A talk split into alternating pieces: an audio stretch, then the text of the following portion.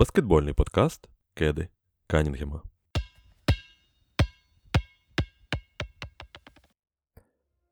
Друзі, я всіх вітаю з перемогою України на Євробаченні з відбитим пенальті Андрія Луніна в матчі з Кадісом. Ну і, звісно, з перемогами, синхронними перемогами Бостона та Далласа. І як ви напевно здогадуєтесь, сьогодні ми будемо розмовляти явно не про Євробачення і явно не про Андрія Луніна, як би мені цього не хотілося.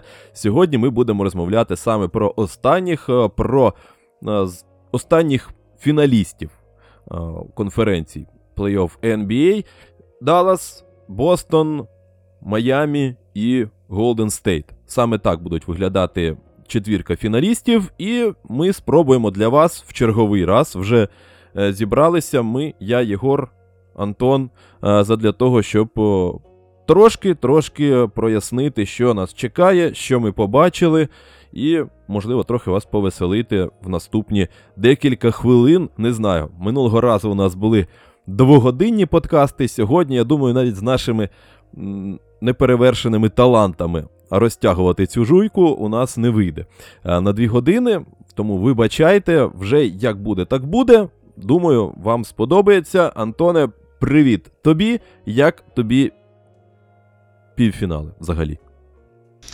Вітання, Єгор, всім слухачам. Так, Також маємо порадуватися за перемоги наших е, і хлопців, і дівчат, і взагалі країну. Сподіваємося, що наша головна перемога вона вже не за горами. І так, звісно, давай про NBA. Е, я, чесно кажучи, ти так сказав, що вітаю з перемогами Даллас і Бостон, і мене аж так серце трохи від цього аж перемоги Даллас. не? Так, ну це, звісно. Не дуже приємна була новина для мене, хоча я вже від цього всього в шоку відійшов. Та й, якщо чесно, той розгром, який Даллас подарував а, своїм вболівальникам і вболівальникам чужим, він був е, не те, щоб для мене приємним, але команда завжди цікаво дивитися і завжди круто дивитися за грою команди, яка справді грає в баскетбол.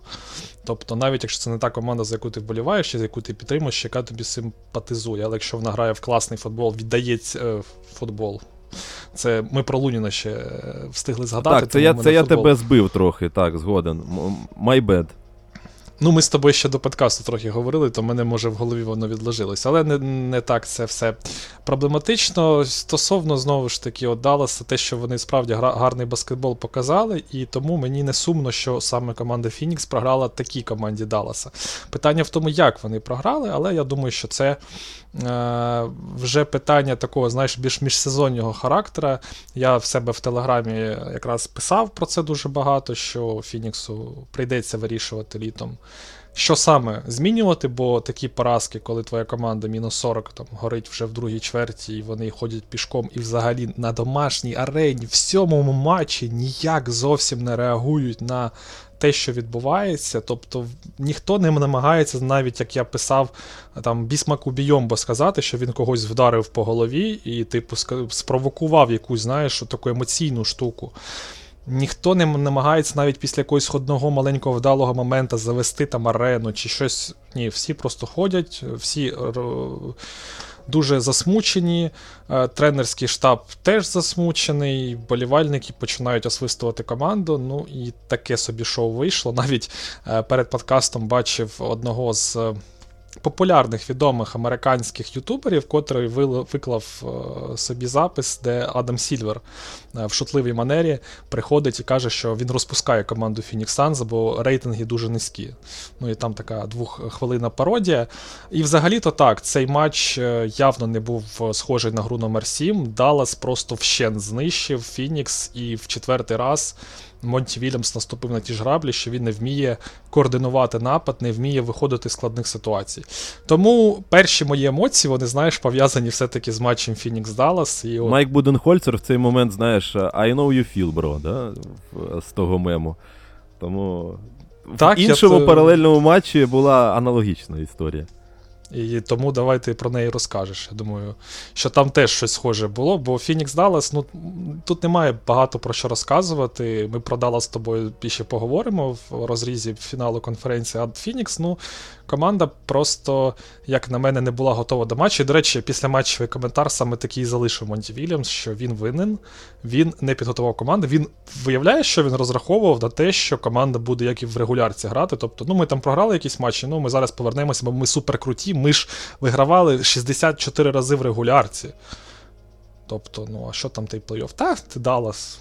Три гри програв. Та нічого, ти зараз ну, сьомий же матч. Ну, Кріс Пол же з Девідом Букером то є, ну це ж легенди баскетболу, ну все. Ну, там Букер 70 очок набирав, Кріс Пол. Е, ну, ну, Point е, якби, ну, все. Ну, В даному там випадку ще навіть е, Ейтон є. в цій А ще Мікел навіть... Бріджес захисний DPOY, вибач, що перебив. Ну, Так, я хотів просто, це я тебе хотів перебити насправді. Я до того, що Point Guard, е, це знаєш, ви- виконанні Кріса Пола інколи зміщується з прямої транслітерації до англійської. Тобто іноді просто гад, а іноді Point Guard. Е, Тому багато хто я насправді після цієї серії бачив, що радіють, тому що нарешті Кріс Пол з усіма своїми такими специфічними так, е, загонами він вилетів і е, щуру по, по заслузі. Ну, і, до речі, Девін Букер також заслужив це, бо він саме спровокував, ем, як я називаю зараз білого Джордана, на те, щоб took it personally. І, і після от того вибивання м'яча, коли Букер такий, типа, я ж борюсь до кінця, я в кожному моменті намагаюсь виграти, а на, сам, на самом ділі, коли дійшла справа до реальних показувань речей, Девін Букер десь зник, а Лука Дончич черговий матч видає з 30 плюс очками. Тому так, ця гра провал тренерський, але провал всієї команди, яка просто виявилась безхарактерною, без яєць. А що було в Білокі Бостон, давай ти краще нам розкажеш, бо там теж схожий сценарій. Я тобі скажу, що в цілому по півфіналах і в цілому по цьому плей-офф у мене якось починає проявлятися така, знаєш, лінія, певна червона лінія проходити, е, коли дають по, по всім, хто занадто ну, вольяжно себе відчував протягом цього сезону. І вони якраз е, вилітають, а ті, хто працював, працював, працював, продовжують грати далі. Тобто Трей Янг, е, починаючи з ще з плей-іну, е, який там розказував, що йому не цікава регулярка, до побачення. Бруклін, який другий сезон впевнив себе, що там вся справа була виключно в е, ступні Дюранта в минулому році, і зараз то вже все буде спокійно. Будь ласка, всі ваші зло, е, там. по- по- Поневіряння цього регулярного чемпіонату і безславний виліт в плей-офф. У нас е, тепер ще і Мілвокі, діючий чемпіон, який вирішив, що все вони вершини досягли. До побачення. І ось е, тепер Фінікс також. е, Можна навіть туди і Мемфіс додати. Over, overhyped команду, в яку вже встигли серйозно повірити. І все до побачення, як тільки вони натрапили на дійсно серйозного суперника, і там вже ваш крутий, е, я, я навіть не знаю, як це назвати. А, круті, круті пасажі, що ви такі класні, вони про- пролетіли абсолютно в трубу. А, і якщо казати про Бостон Мілвокі, то тут е, я просто знімаю капелюха перед е, Айме Удокою. Ми з тобою зараз, я думаю, зараз перейдемо більш детально до цієї серії, але дійсно основний мотив, основний лейтмотив ці- цієї серії це моя повага до тренерського штабу саме Бостона. Тому що ми казали в попередньому подкасті про те, що це буде дуель в першу чергу тренерська, і хто виявиться крутішим, класнішим, і більш адаптово. Більш е, здатним до адаптації, так, правильніше буде сказати. І так воно насправді і сталося. Бостон, Айме, просто my respect.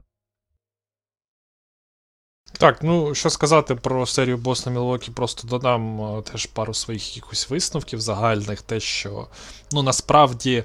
Е, Тут справді тренерська дуель вийшла, але ж е, є така думка, що Айме Удока насправді був вимушений десь приймати певні рішення, які могли вплинути на серію. Це я про момент, коли він Деріка Вайта, здається, вперше там десь в кінцівці матчу випускав, і коли вони маленькою п'ятіркою грали, де були три гарди.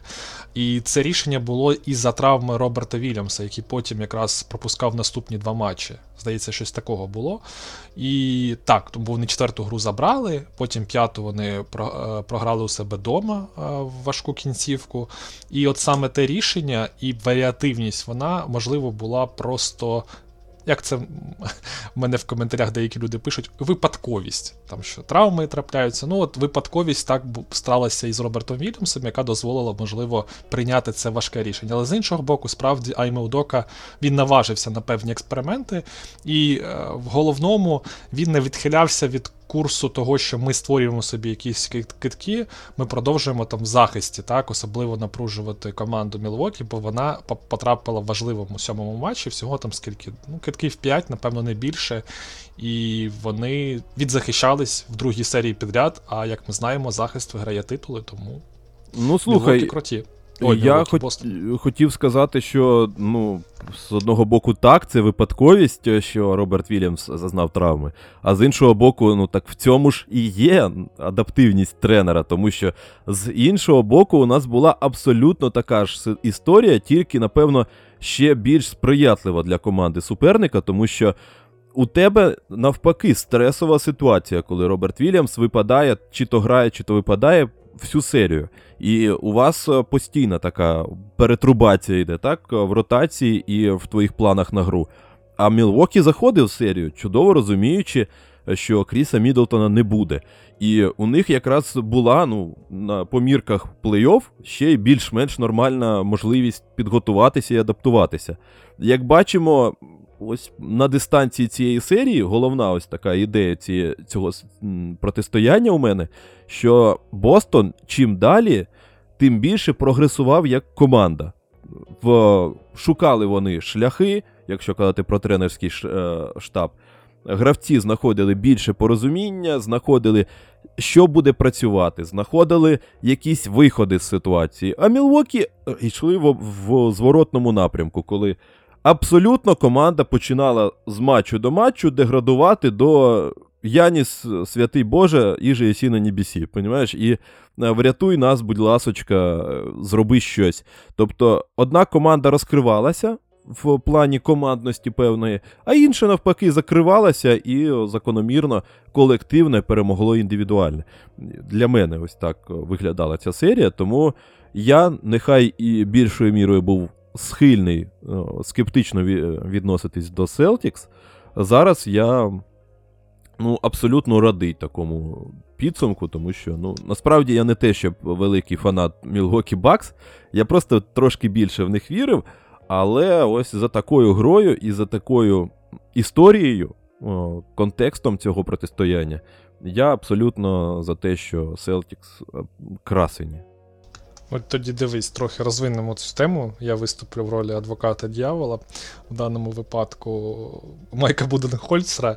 Е, він все-таки робив зміни, і це було в сьомій грі, коли він намагався повернутися від там, п'ятірки да, з Грейсоном Алленом, яку ми критикували, бо це не працювало. І, до речі, він то почав цю гру з Грейсоном Алленом, е, і це помилка була справді. Але він е, повертався до варіанту ротації з Лопесом, Янісом і Портісом одночасно, і це не дуже добре працювало.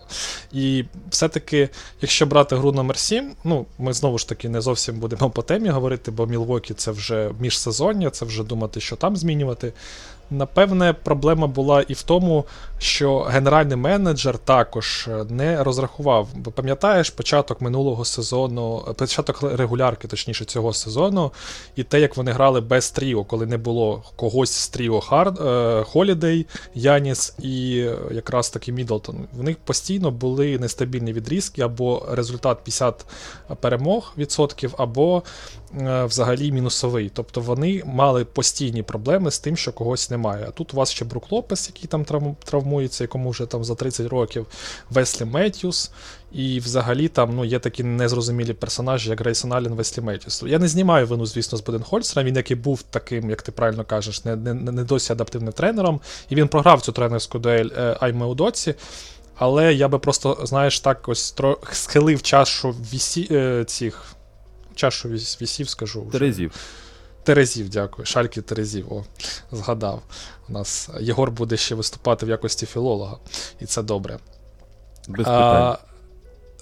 Так, і виходить, що ці шальки Терезів, вони все ж таки цю вину десь е, схиляють не тільки там на Буденхольцера, а й на менеджмент клубу, який відмовився від підписання з Піджеєм Такером, який розкрив, що не захотіли клуб платити розкіш. Потім Донте Дівінченцо обміняли, бо його літом потрібно якось там продлівати. А у Ібаки, здається, можливо, помиляюся, але у Ібаки, здається, контракт на два роки, і вони якось так застрахувалися, але Ібака не зіграв в цьому плей-офф, тобто Буденхольцеру він був не потрібний. Отже, я з тобою погоджуюсь, але виступлю в ролі, я ж кажу, адвоката і трошки десь вину схилю і на бік менеджменту команди. Ні, я повністю з тобою погоджуюсь, що насправді там багато факторів, які сприяли такому результатові.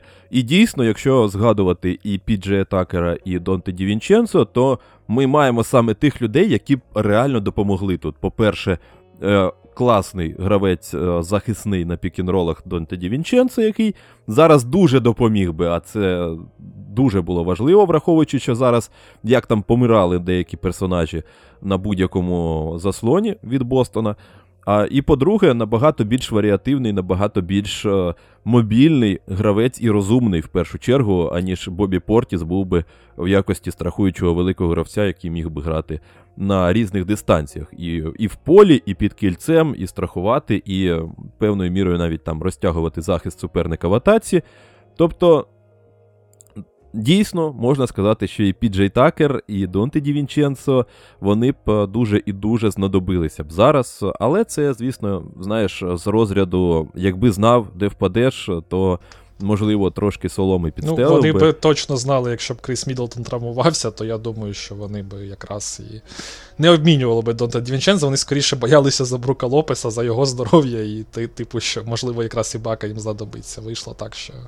Ну, ось Є. так, да, дійсно. Ну, я до того, що ось хто б знав на початку сезону, що вам буде потрібно саме з Бостоном і з таким Бостоном грати вирішальну гру. Ну, тут таке, знаєш. Е, Тому, звісно, хлопці налажали на багатьох, на багатьох напрямках, але при цьому мені дуже сподобалося, як адаптувався саме Удока. І особливо в сьомому матчі, особливо по різних моментах, якщо подивитися на того ж Гранта Вільямса, який, ну там, знаєш, після матчу я навіть читав інтерв'ю про те, що там, начебто, розвивали дуже сильно, педалювали тему про те, що він кидав, кидав, і треба було далі кидати, щоб там впевненість у нього була. Е, І і так далі, і тому подібне. Тому що, по-перше, Мілвокі вже абсолютно на нього забив е, до до сьомого матчу, і е, проти нього грали як проти Вайта, коли на чотирьох кроках від них їх кидали для того, щоб допомагати. Але мені набагато більше сподобалося, як керував саме тренерський штаб діями Гранта Вільямса, щоб повз, попри ці три очкові, які він почав закидати, нарешті, він ще й постійно почав рухатися, чого не було в перших матчах. Він починав робити якісь нестандартні дії. Він починав проходити під кільце, коли там Бобі Портіс намагався на нього вискочити. Він якось там фейки якісь робив, робив кати під кільце постійно. Для того, щоб реально його триочковий кидок був не єдиною його зброєю, тобто він стоїть в куту більшу частину серії. І якось наплювати на нього. Ну, кине і кине. Він більше нічого не робив. Зараз знов таки знайшли рішення. Якось додати йому варіативності в, нап в нападі, щоб він якось створював цю. Це навантаження, так, на захист суперника. Той же Браун, якому починали малювати е, набагато більше комбінацій. Там і іспанські пікінроли пішли у цьому матчі, е, і подвійні заслони, і бекдоркати для того ж Брауна з Тейтумом. Тобто, ну дійсно, я після якогось з матчів казав, я вже не пам'ятаю, чесно, це одна велика полоса у мене е, цього протистояння. І я дійсно писав е, в Телеграмі про те, що ну дійсно і Тейтум, і Браун це люди, яким потрібно вимальовувати ці комбінації, тому що вони в плані креативу самі по собі можуть зариватися і можуть е, закопувати і себе, і свою команду. І до сьомого матчу, від першого навіть до сьомого, я бачив, як дійсно Айме Удока шукав і його тренерський штаб е, шукали можливості оптимально використовувати всіх гравців на паркеті, щоб хтось витягав Яніса, щоб хтось відкривав е, дорогу туди, туди, такий маршрут до кільця, щоб не було у вас е, абсолютної ставки на оці триочкові. Тому з одного боку, начебто, у сьому матчі кидається в очі, що там 55, так вони викинули триочкових за гру. Але при цьому мені, е, як коли я дивився, насправді, е, набагато більше в очі кинулися саме ось такі моменти, коли там, знаєш, е, дійсно класні розіграні комбінації, не, не, не обов'язково під триочкові кітки. Е, Тому що триочкові вони були всю серію. Мілокі їх віддавав, і там все покладалося абсолютно на те, сьогодні у Смарта гарний день чи, чи поганий. Або там у Смарта, Вільямса, Вайта і, і компанії.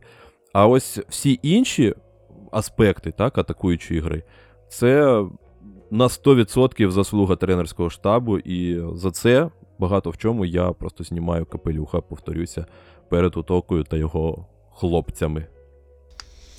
Ну і напевно, вже останнє, що ми по цій серії маємо відмітити, це те, що у Яніса було ну, рекордний взагалі. Рекордна серія для нього 200 очок, 100 підбирань, 50 асистів.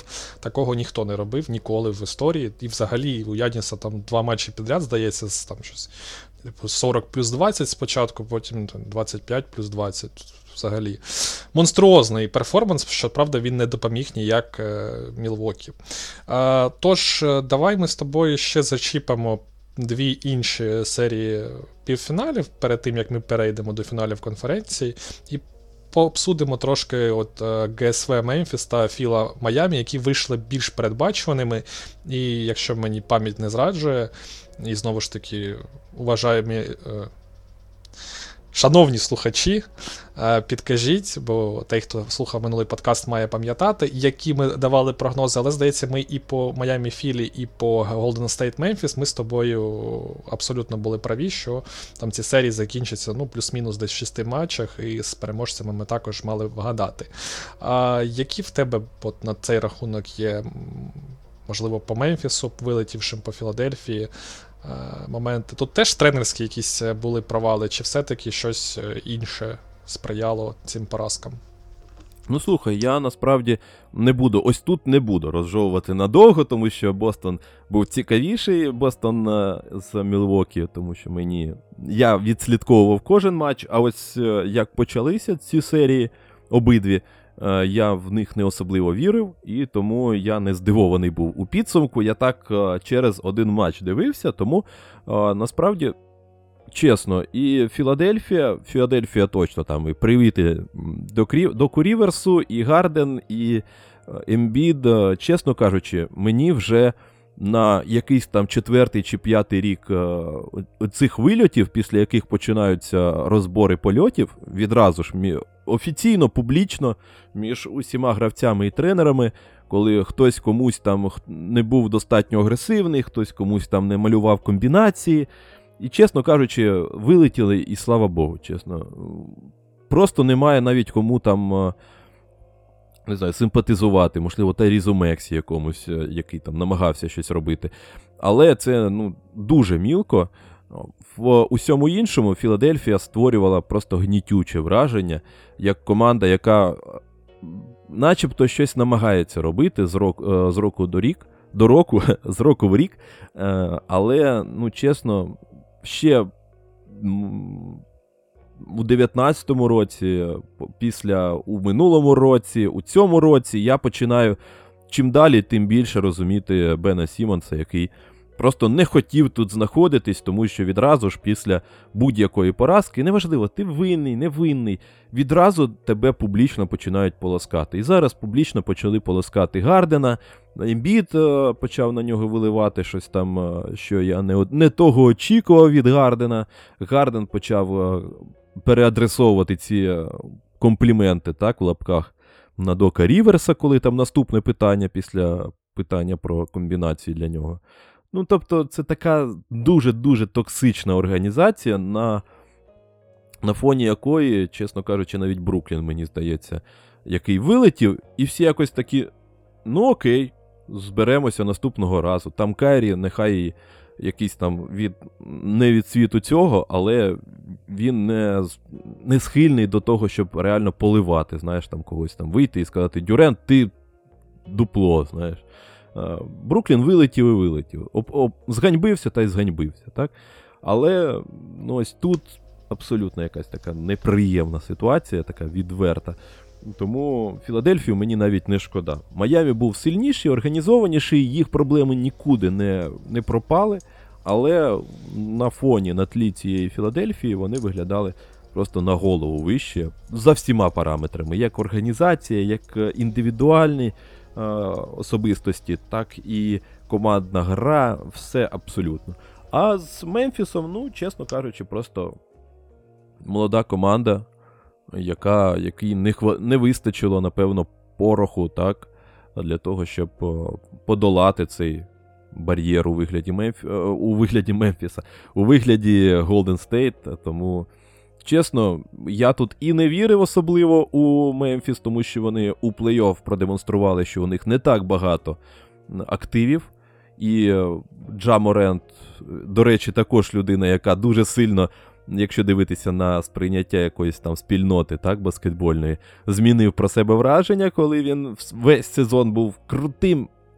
Класним чуваком, а тут відразу він щось там багато розмовляє, щось він багато собі дозволяє, щось він а, за, за бага, е, сильно якийсь а, е, випендрьожник, так? Якщо не знаю, як це правильно сказати. Тому а, е, у мене враження від Мемфіса не вразили. Просто не вразили, нічого нового вони не продемонстрували. Е, просто досвід, досвіду набралися черговий раз, але про те, що ми і казали е, в минулому подкасті, вони можуть виграти окрему гру, як це було в минулому сезоні в, в плей-ін. Але на дистанції вони, звісно, загинуть, що і трапилося. Е, трошки теж недовго буду про це розмовляти, але маю деякі думки. В принципі, з тобою погоджуюсь. Е, стосовно. Ну, Знову ж таки, якщо Мемфісу казати, то це все-таки така команда, яка, можливо, ще більш багатогранно відкрилася після травми Джа і зуміла нав'язувати цікавий баскетбол. Але як мені здалося, ну, не вистачає досвіду, це взагалі в точку ти потрапив, бо це було видно від матчу до матчу. Там В четвертій грі, е, четверта гра була.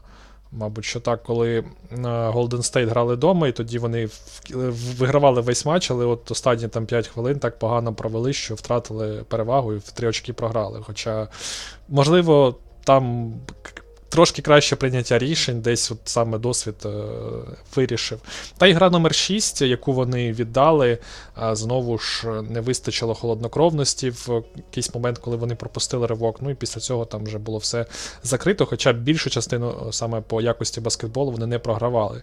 Warriors це важливо в контексті нашої розмови буде про фінал конференції, бо Golden State, якщо казати, що там Мемфіс, наприклад, так, тебе не вразив, то це якраз, напевно, тому що і від Golden State очікування були не такі великі. Якщо ми б розмовляли про Golden State там якогось не знаю, чемпіонських років, якщо б вони, е, наприклад, так грали, то, ну, мабуть, так, безумовно. Е, саме гра Мемфіса, яка була б на рівні з таким Golden State, ми б сказали, що о, Мемфіс, так, вони справді великі.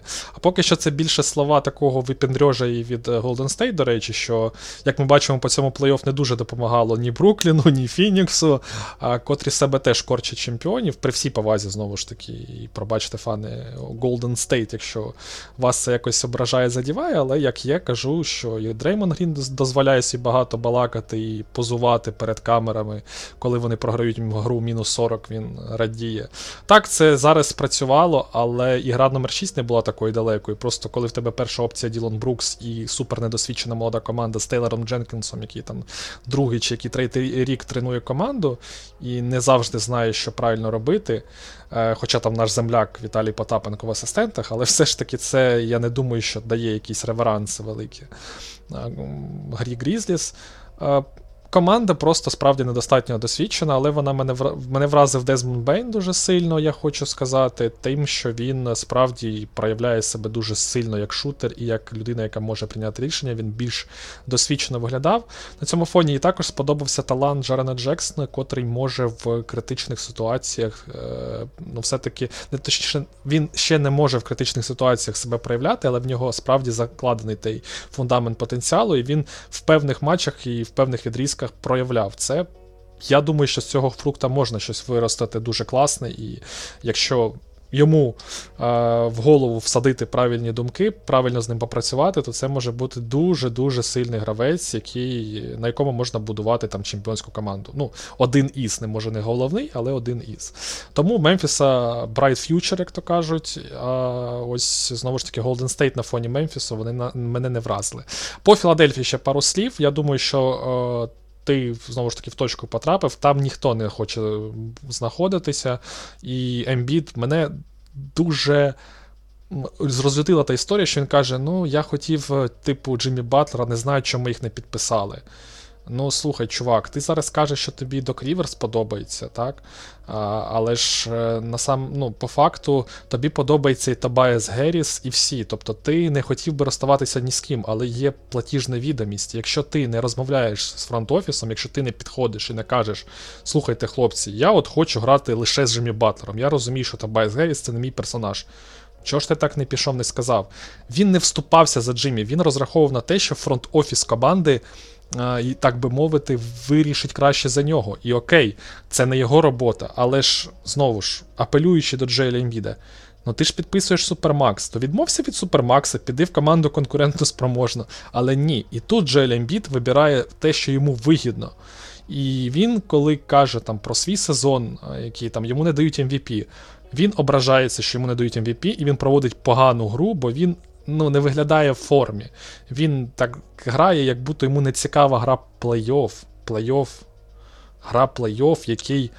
Тобто ти заявляєш про те, що командні цілі, чемпіонство це саме головне в житті, але при цьому всьому саме е, не не отримання нагороди індивідуальної тебе дизморалить настільки, що ти ну, взагалі не хочеш грати в баскетбол. Постійно шукаєш, що там те хтось не дограв, те, що не дограв, а те, що ти ведеш себе, як я не знаю, якесь чмо, яке просто там намагається е, з-под тяжка десь когось вдарити, там навалитися на ногу навіть своїм одноклубникам, бо ти флопиш і ти не думаєш про щось далі, тобто про якісь наслідки на на декілька кроків вперед, тебе цікавить лише сьогодення і те, що буде зараз. І от Джоель Ембіт, мені здається, саме його недалекоглядність, його нещирість. Вона от породжує такі великі проблеми і не дає змогу йому самому прогресувати як баскетболісту і як гравцю, бо він постійно от в таких ось е, нечесний самим собою і просто намагається показати себе як крутого якогось гангстера, а насправді е, за цією маскою ховається щось інше. Тому по Філадельфію так, я думаю, що там теж буде цікаве міжсезоння. Хоча Гарден заявляє, що він залишиться в команді. Табайс Херіс, е, можливо, ну, щось же будуть робити Філадельфія, якщо в них по сезону регулярному наступному не піде. Можливо, знову трейд дедлайн, можливо, знову е, буде всіх розводити на гроші Деріл Морі, а в кінці сам себе розведе знову на якогось е, мертвого Джеймса Гардена. Побачимо. Ну, на, нарешті, напевно, дійде і до Герріса, знаєш, ця історія. Тому що я ось писав реально, що. Геріс це людина, яка абсолютно завжди залишається якось не наразі. Він настільки не настільки провалюється, щоб про нього казати як провал, так, що щоб кидалося в очі, да, що людина отримує максималку, але ну, відверто провалилася. Але при цьому він е, якось там і жодного разу не виручає. Він з року в рік у команді, в якій звикли звинувачувати абсолютно всіх, кожного міжсезоння, він якось постійно залишається людиною, про яку всі забувають. І якось всім пофігу на того Гарріса грає собі і грає, щось там робить. Непогано грає. Тому вже були е, винні і Джиммі Батлер пішов, і е, Хорфорд пішов позаминулого поза минулого сезону. Минулого сезону Бен Сімонс виявився крайнім. Цього разу мені здається, що і до Герріса дійде просто черга, тому що ну не Ембіда ж змінювати, а за Гардена ось тепер вже точно ніхто нічого не дасть. Тому залишається єдиний актив це Тобая Гарріс, який ну. Я, ну, ну так фігово, дивись навпаки, він же то, типу, по статистиці, там, по якимось своїм моментам відіграв гарно. Ну, Але так я ж якщо- то того і кажу, що він достатньо гарно грає, проте, ну, Я, реально. я він- зрозумів, так, я зрозумів твою думку, я просто знаєш, кажу до чого. Те, що типу він же відіграв то гарно, те, що він має там е, по своєму контракту, по якимсь своїм манерам просто більше на себе можливо брати китків, коли нема ембіда. Тобто, можливо, і правильно було б засуджувати там Табаєса Херіса, чи, наприклад, на- не Табаєса, а там Дока Ріверса, а, або самого Ембіда, який замість того, щоб сам брати по 45 китків, в нього з останньому матчі скільки там було? 7 із 25 з його травмою. Так ти навпаки стягуй на себе увагу і, і скажи, підійди до там Табаєса Херіса перед грою з Доком Ріверсом. Не придумуйте якихось важких тактик, бо там це ж Док Ріверс. Скажи, що там, от ти маєш там більше на себе брати китків, я там буду відкривати, там більше там в пості десь там цей. Там вибігай там на слабку сторону, ми там доведемо м'яч, там знову ж таки це все якось обсудити. Можливо, грати пік-н-поп Харден плюс Табайс Херіс, можливо, ще якісь варіанти знаходити. Чому ні, якщо у Табайса Херіса непогано по цифрам е, йшла серія. Але просто йому не давали багато китків, бо був і е, Джейл Ембіт, там був Та- Таріз Максі. Вони взагалі забили на того Табайса Херіса, який, ну. Не факт, що він би гар, гарніше зіграв, але я от, знаєш, таки, ти мене на, на, на, на, цю думку наткнув, що так, можливо, взагалі от вони не спілкуються, і знову ж таки проблема це в головному тренері і в головному лідері команди, які не можуть пропонувати варіанти гри, де можуть е, інші гравці якось е, от, участвувати. Ну так, абсолютно. Тобто, ну, Геріс він непоганий хлопець сам по собі. Ну, просто він грає як. е, е, Ну, Гаррісон Барнс, так? так, За, так. З тим самим функціоналом, але Гаррісон Барнс просто отримує скільки він там 20, і всі вважають, що це пинцет йому переплатили. А тут якось він, начебто, і щось вміє, але його використовують як людину, яка просто щось там стоїть, вона захищається, когось там теоретично може стопити, але ну не те, щоб він там просто там е, жахливий lockdown defender. Так, Е, він ну, щось все може, так? І е, здається, що в самій Філадельфії самі не розуміють, що він може, і тому ну, він дає 15-16 очок за гру, дає з непоганим відсотком. Ну і дякую, як то кажуть. Тому я не знаю навіть, як до нього відноситись. Можна було б, напевно, його якось краще розкрити. А може, це його якась стеля є, він впирається в неї. Тому, ну, чесно кажучи, ось можливо, Тобайас Гарріс, він трошки таки викликає певну симпатію в цій команді, тому що він заручник обставин. Не він видавав собі цей контракт, не, не він грає як може, і не він винний в тому, що там десь е, його не заграють так, як треба. Тому е, питання не до нього так е, дійсно виникають. Але ну, в цілому полетіли то і вилетіли. Так? Майамі, чесно кажучи, також не вразили в плані того, що у них все ті ж е, симптоми, які були весь сезон, але при цьому на, на тлі Філадельфії вони виглядають просто, просто космос. І ось тут питання, що я, здається, казав в минулому подкасті, що чи навіть в позаминулому, що уявіть собі просто цей фінал конференції між Бостоном та Майамі, яка це буде реганина, коли обидві команди класно грають в захисті, розмінюються всі на всіх. М'яч не буде ходити точно на загострення, тому що всі розмінюються, всі глушать рух м'яча. І при цьому обидві команди дуже схильні, симптоматично схильні до того, щоб виходити з чату в нападі. Тому ось, будь ласка, маємо фінал Майамі проти Бостона. Я ще й не знаю, що там буде з Робертом Вільямсом. Буде однозначно весело. Те, що ти прям замовляв, так, я пам'ятаю. Е, ці моменти, ну тоді добре, давай вже переходити і до фіналів конференції. Ми з тобою так дуже плотненько е, все це якраз е, проговорили по півфіналам, і тому маємо рухатися далі. Отож, у нас два фінали конференції. Всім, е, хто лише проснувся Вітаємо. У нас так, фінали конференції. Чотири команди залишаються, вже сезон підходить до завершення. Фінал від е, заходу це Даллас, неочікувано, напевно, для більшості і для мене в тому числі. І Golden State Warriors, котрий ми вважали з Єгором ще, напевно, до початку плей-офф не дуже гарним варіантом для цього фіналу, але така, як в них була сітка, е, з одного боку, це травмований Денвер, е, який вони виграли 4-1, з іншого боку, це недосвідчена команда, яка вперше добирається і втрачає свою головну зірку Джаморента там в якому третьому матчі. І тому, звісно, для Golden State 4-2 навіть не дуже проста серія, але сітка не сама складна була, і мали б вони проходити за рахунок ну, просто хоча б досвіду, елементарно якихось е, банальних взаємодій командних. Що стосується Далласа, то вони пройшли якраз 4-3 Фінікс, це вже було в е, півфіналі конференції, і вони пройшли Юту е, з рахунком е, 4-2. Там дуже напружена була серія теж. В фіналі східної конференції зустрінуться Майамі та Бостон, але ми до них е, підійдемо трошки пізніше. Почнемо з західу, заходу.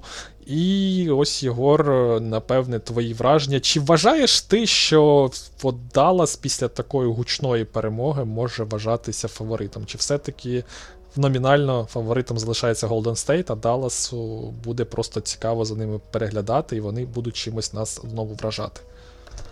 Ну, дивись, я дійсно хочу вірити в Даллас, тому що вони ну, викликають симпатію, це, напевно, 100%. Ну, хоча я зустрічав такі позиції, так, людські, е, про те, що начебто серію Фінікса та Далласа рівно в рівно великій мірі важко дивитися з обох сторін, тому що там Кріс Пол намагається щось намалю- намалювати, там Букер намагається себе корчити якогось вже досвідченого хлопця. До речі, згадали, так, е, де він е, для чого тренувати ці даблтіми, так?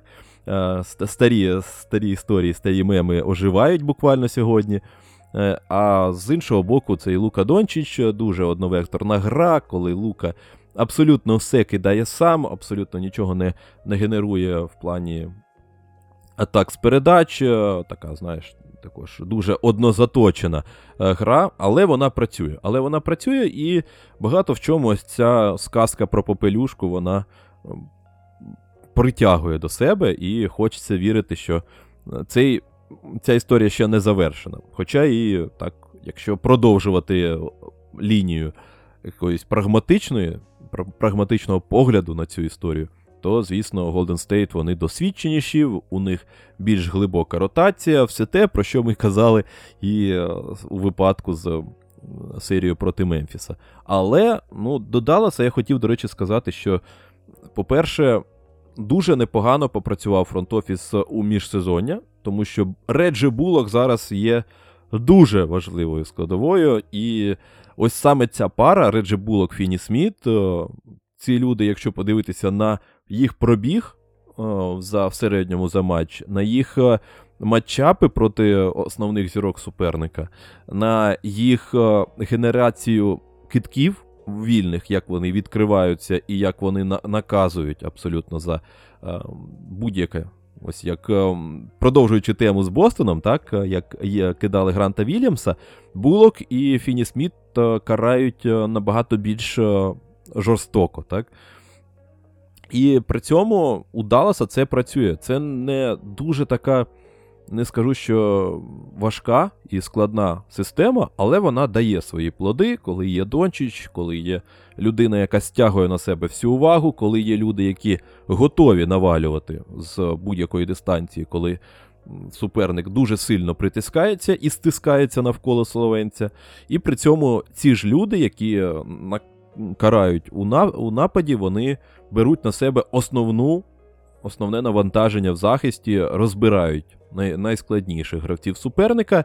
До речі, той, той же Булок зараз буде чи не найважчою і найважливішою а, персоною у фіналі, тому що він і за сезоном постійно грав проти Стефа Карі персонально, і зараз, скоріше за все, також буде грати персонально.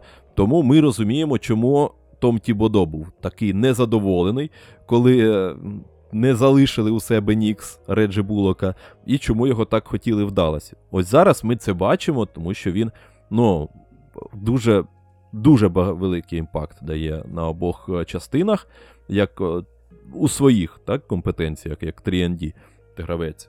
Тому це, напевно, чи не найважливіша дуель. По-перше, Карі проти Булока, і що Булок зможе протиставити своєму опонентові. Ну і, звісно, в цілому про Даллас хочеться знайти якісь е, підводне каміння, так, якісь моменти, які Джейсон Кіт і його тренерський штаб. Ось тут дійсно треба також робити велику омовку е, про те, що у Джейсона Кіда дуже класно працює тренерський штаб.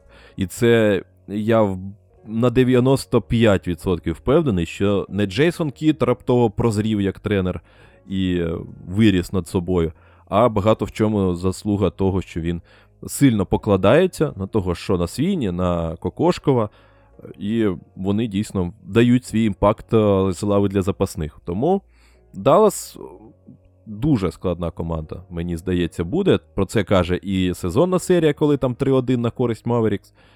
Але, ну, знов таки, на, на дистанції семи матчів, можливо, е, це ну, навіть не знаю, чи вистачить їм сил. Банально, враховуючи ще й те, що е, матчі будуть з одним днем постійно різниці. Тобто, чи не задихнуться в певний момент е, ті ж Булок та Фінні-Сміт.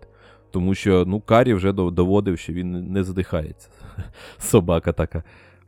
Я знову ж таки симпатизую Далласу, воно і зрозуміло, бо саме техасці вибили Phoenix Suns. Тепер, е, так би мовити, хотілося б, щоб вони стали чемпіонами NBA, і можна було б сказати, що Фінікс ось вони програли аж в семи іграх майбутнім чемпіонами. Хто там згадає, яка та сьома гра була?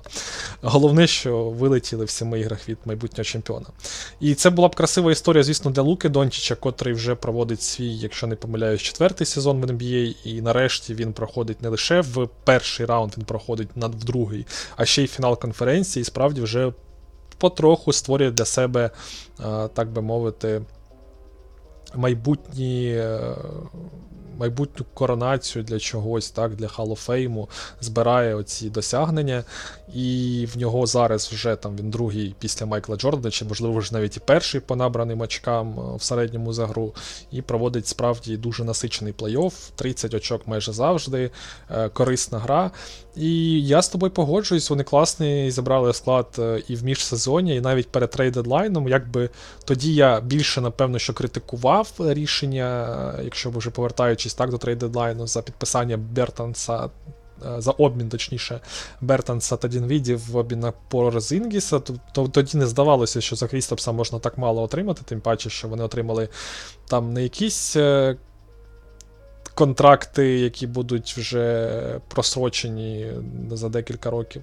А це там чотирьохрічний контракт для Девіса Бертонса по 17 мільйонів. Це дуже серйозно. Ну і Дінвіді, котрий не вразив в Вашингтоні, коли йому давали велику роль. Але в плей-оффі, як бачимо, якщо там Бертонс десь лише з'являється і не завжди ефективно, хоча по серії в нього близько 40% триочкових, і в певні моменти він може, то якраз Спенсер Дінвіді, ну він взагалі розійшовся і вдвох двох останніх матчах важливих він набирає там більше 20 очок сьогодні. 30 набрав, потрапляє знову ж таки там по 5 триочкових, бере на себе ініціативу і виглядає з лави як, власне, другий Дончич, чого ж там казати. Ну, По крайній ну, по крайній мірі в скорінгі він не, нічим не гірше словенця.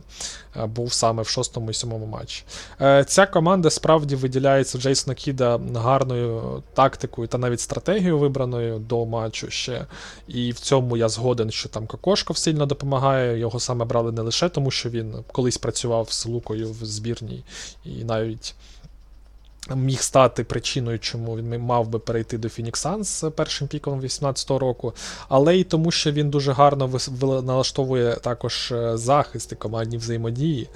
Тому це такий важливий персонаж був е, для Джейсона Кіда, котрий потрібний момент може дати якусь пораду. Хоча, звісно, все те, що повертаючись до гри номер 7 між Фініксом, все воно вирішувалося до гри. Тобто просто Даллас готувався від матчу до матчу і приймав якісь необхідні оці рішення. Бо по ходу гри рідко коли щось там змінювалося, якісь були розвороти, як, наприклад, в серії тій же Бостон Мілвокі, коли там могли команда заходити в четверту чверть з перевагою в 10-15 очок, а потім якийсь траплявся е- камбек і. Команда інша вигравала. Ні, Даллас якраз навпаки, тут е, історія в тому, що вони поки не стикалися з тим, щоб е, вони могли відіграватися саме по ходу гри. А якщо брати протистояння саме з Golden State Warriors, то так, захист він і далі буде працювати. Я думаю, що проблемою не має стати особливо те, що там є Джордан Пул, Стефан Карі, Томпсон. Так, це будуть гарні е, товариші, але у Фінікса теж було дуже багато опцій. Фінікс одна була теж із кращих команд по нападу, і це все перекривалося. Тобто Даллас може знаходити ці ключі, можливо, не в кожному матчі, але я думаю, що з плином серії вони це зроблять. І важливо якраз е, знайти ці ключі до успіху раніше. Бо якщо там Даллас програє перші два матчі, і потім ще й третій, вони не знайдуть до нього, то там вже, звісно, далі буде все важко. Потрібно десь е, після першого матчу якщо він там буде невдалим, вже робити серйозні висновки і намагатися якнайшвидше знайти, як там закривати, якою стратегією грати. Тобто, чи це виключати конкретно якогось Стефакарі, який зараз, до речі, не в формі погано виступає по плей-офф, і він не є серйозною загрозою, але ти його не оставиш все одно одного і не будеш давати йому, бо він все одно буде потрапляти триочкові, і його десь потрібно даблтімити і ці пастки заганяти, які називаються там треп і мають різні різновиди. Що стосується моменту з нападом, то знову ж, Даллас не є небезпечним сильно в нападі з точки з і саме тактики, бо вони грають в прогнозований файфаут, котрий виливається в швидкий напад зачасту, і там китки на перших там 70 секундах, і зачасту, знову ж таки, це там в куті стоять гравці, типу Реджі Булака, е, там Доріана Фіні Сміта, або це Пік Поп, які грають з Клебером, Бертансом та іншими такими е, бігами, котрі мають, можуть кидати. Або це, звісно, атаки з вицілюванням певних е, слабких гравців в захисті, де Дончич або. Джелен Брансон грають. Я думаю, що Брансону буде дуже важко в цій серії, не тільки через розмір, а через те, що він ну просто-напросто не зможе знайти для себе зручний розмін. Хоча він знаходиться зараз на а, останньому році в контракті, він дуже сильно викладується і видно, що він пригає вище своєї голови і ну, намагається. Ну, хоче в Детройт, корисним. хоче в Детройт, видно відразу, що. А ти будеш не проти, так? Я буду точно не проти, просто а, багато хто відправляє саме в Детройт його. ну... Просто, напевно, тому що Детройт може запропонувати е, цю цю суму, яку хоче Джейлен Брансон. А, ну я тобі а, ще ну, він зараз старається, знаєш. А? Я тобі ще Ейтона запропоную. Тоді а, Без пару. питань. Забираємо все, що погано лежить, якщо треба. Якщо е, треба подивитися, чи вистачить грошей, тому що у нас. Е, у нас так кажу, класно. Е, тому що у Детройта там Блейк Гріфін нарешті, нарешті випаде з платіжної відомості. Е, але при цьому ми готові забирати все. Забираємо все, там е, будемо вирішувати. Ми Беглі забрали, то і Ейтона можемо забрати. Майже весь драфт 18-го, ще якраз Дончича. Туди ж із Треєм Янгом. Ну, а Ну, чому так- ні? Ми, так- ми готові також. Такий У нас- невеличкий. Хоча у нас є да, свій Дончич, у нас Канінгем є. Невеличкий трирічний відступ в сторону Детройта, а без нього ніяк. Я І- просто хотів сказати, що уяви собі ось так грати і розуміти, що скоріше за все, ти наступного літа поїдеш в Детройт. Мені, ну, в умовний Детройт, і е, там, начебто, ніхто не збирається продовжувати контракт в Далласі з Брансоном на тих умовах, які він Бо хоче. дорогий, да. Так, Але і- І людина да. викладається реально на 120%, тому що хрін знає взагалі, як коли він це плей-офф побачить наступного разу. Тому він, мені здається, зараз на 300% мотивований. Ну, Детройт це завжди гарна мотивація. А, Та хто знає, слухай, ну його батько просто так е, хоче, щоб його син гарно заробляв. Я, чесно кажучи, не впевнений, що Брансон надалі зможе показувати рівень баскетболу. Продовжуючи трошки вже і завершуючи про саме цю серію з мого боку, я просто хочу підвести отаку історію, що Брансону буде важко вицілювати, і атака Далласа, вона в цій серії буде навряд чи настільки ефективно, як вдавалося проти Фінікса. Бо Фінікса був і Кріс Пол, і Ейтон.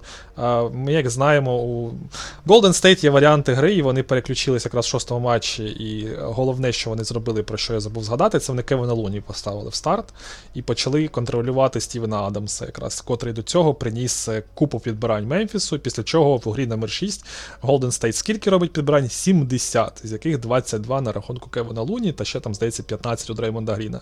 Але може Golden State грати, наприклад, з Комінгою на четвірці, чи коли там повернеться Жортлот Пул, якщо він повернеться в цій серії, то ну зрозуміло, там п'ятірка зовсім е, не Джордан Пул, прошу про вибачення Гаррі Пейтон, який зламав лікоть, у нього там три неділі. Можливо, він якось там в кінці серії зможе вийти. І тобто тоді буде взагалі страшна п'ятірка в захисті. І тут мало що світить е, Далласу саме з точки зору успішного розміну. Дончич просто за рахунок того, що йому взагалі е, мало хто може заважати в його грі. Він зараз справді виглядає як той самий Джордан, про якого я буду постійно паралелі проводити. Не по стилю гри, а по тому, як він впливає на цю гру. Тобто ти розумієш, що коли він з м'ячем, е, ну, він він просто буде забивати тобі і забивати. І ти з цим ну, хрін що зробиш. І це було ще минулого року, коли ми бачили серію з Кліперс, і ледь-ледь тоді ноги е, витащили з того матчу Тайрон Лю та компанія.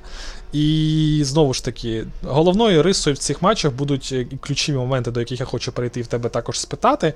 А це е, в мене ключові моменти, такі, які будуть впливати, це підбирання в першу чергу, тобто наскільки оці там підбирання в нападі, в захисті боротьба, оцей хасл, наскільки він Даллас зможе його потягнути, бо Golden State в цьому плані, мені здається, набагато краще. І Фінікс якраз не зміг реалізувати потенціал свого центрового. Знову ж, у Golden State є різні варіанти гри, і вони можуть, як і на Луні. Е, з Дреймондом Гріном ми знаємо, як вони під кільцем перепасовувались проти того ж Мемфісу. Тобто дуже важко буде концепт гри Golden State зламати Далласу. І тут справді буде потрібно оцей хасл, десь вибивання м'ячів, десь реакція, е, саме підбирання, оці, котрі потрібно буде вигризати невеликій п'ятірці, там Двайту Пауелу. От Це буде один з важливих факторів. Друге, це, звісно, наскільки там Стеф Каррі і Лука Дончич, е, кожен з них буде впливати краще на гру. І тут я віддав би перевагу Далласу і Дончичу. Мені здається, що Каррі вже не той, і він більше і цікавіше виглядає, коли він менше кидає і менше м'яча взагалі отримує, коли він просто відвертає увагу суперника, а не коли він бере на себе ініціативу, бо якось він, знову ж таки. Мені не те, що він здається, що сильно на Хардена схожий, але є такі якісь певні вже моменти, що його тіло його покидає в баскетболі. Тобто він вже він кидає в нього все-таки механіка, все та ж, але вже десь ноги, та от е, він не настільки швидко переміщається, не настільки швидко може відкриватися, і десь міскомунікейшни вони частіше трапляються. І третій останній момент, який би я хотів е, відмітити, е, це, звісно, якраз гра на швидких відривах і те, наскільки зможуть е, на пасових лініях друг друга перегравати. Тут теж, мені здається, Даллас може здивувати, бо вони демонстрували, що вони непогано грають периметром. І у Golden State немає головного гравця, який спеціалізується по захисті на м'ячі. Це син легендарного Геррі Пейтона. Власне, Геррі Пейтон, який другий, третій. От він, звісно, його поява в серії може докорінно багато змінити. Хоча правильно було б ще сказати, і я думаю, ти зараз перейдеш до своїх там якихось ікс-факторів та е, ключових моментів. Якраз тренерська дуель. Ну, я думаю, що тобі дам можливість саме більш про це поговорити, бо тренерська дуель вона теж буде важливою, і ти якраз про це казав. Куди ми з тобою прийшли, скажи мені, коли ми кажемо про те, що Геррі Пейтон, другий молодший, я маю на увазі, це X-фактор у фіналі конференції. Рік тому, уяви собі, Геррі Пейтон це була людина взагалі ну, на рівні Джей-Ліги, яка ковирялася там у Вашингтоні, не не зовсім добре йшло. Там туди поткнувся, сюди поткнувся. Ну і ось так раптово за один рік, наскільки все змінилося, що ми чекаємо з тобою Геррі Пейтона як X-фактор в серії Golden State та Dallas Mavericks в фіналі е, західної конференції. Які там, знаєш долі на повороти трапляються у нас раптові. Ну і я насправді з тобою погоджуюся, по твоїм таким булетам, які ти е, сформував, так? І скажу ще за тренерською дуеллю. Е, по-перше, якщо ти вже згадав минулий плей-офф і Даллас, е, мені ще хочу буквально там хвилинку приділити і сказати, що ну дійсно класно попрацювали в Маверікс з, зі слабкими сторонами, які тоді були, тому що тоді команда вмерла, е, будучи суцільно залежною від Дончича, навіть більше, ніж потрібно це. Тому що зрозуміло, що команда не може не бути залежною від Дончича, але при цьому не було, по-перше, ще одного, хоча б одного ініціатора нападу, коли немає Дончича, або його закривають, або його перекривають, на нього кидаються double, triple, чотиріпл team ами, не знаю навіть, як це сказати. І не було, звісно, ще одних, е, не вистачало вінгів захисних, е, і було достатньо при цьому е, проблем з важким і неповоротким Порзінгісом, який стояв під кільцем і чекав, коли там хтось залізе під його блокшот. Зараз всі ці моменти команда вирішила. Вони додали ще за рахунок одночасно прибрали Порзінгіса, його проблему, і додали ще одного ініціатора нападу. Нехай там які проблеми є у Спенсера Дінвіді, але зараз у Далласа є кілька людей, які у разі чого можуть взяти м'яч і щось там вигадати. Погано, нехай, але це вже більше за нуль. І Брансон, і Дінвіді, як бачимо, мають свій impact в цьому плані. Про Булет, е, Булока та Фінні-Сміта я вже сказав. Було б, звісно, краще, якби ще і Хардвей десь повернувся, і ну, це було б взагалі, напевно, там космос, так? Е, якби там ще один кидаючий, захищаючись, е, захищ... гравець, що що захищається, так? Ще один 3 гравець плюс-мінус з'явився в цій команді.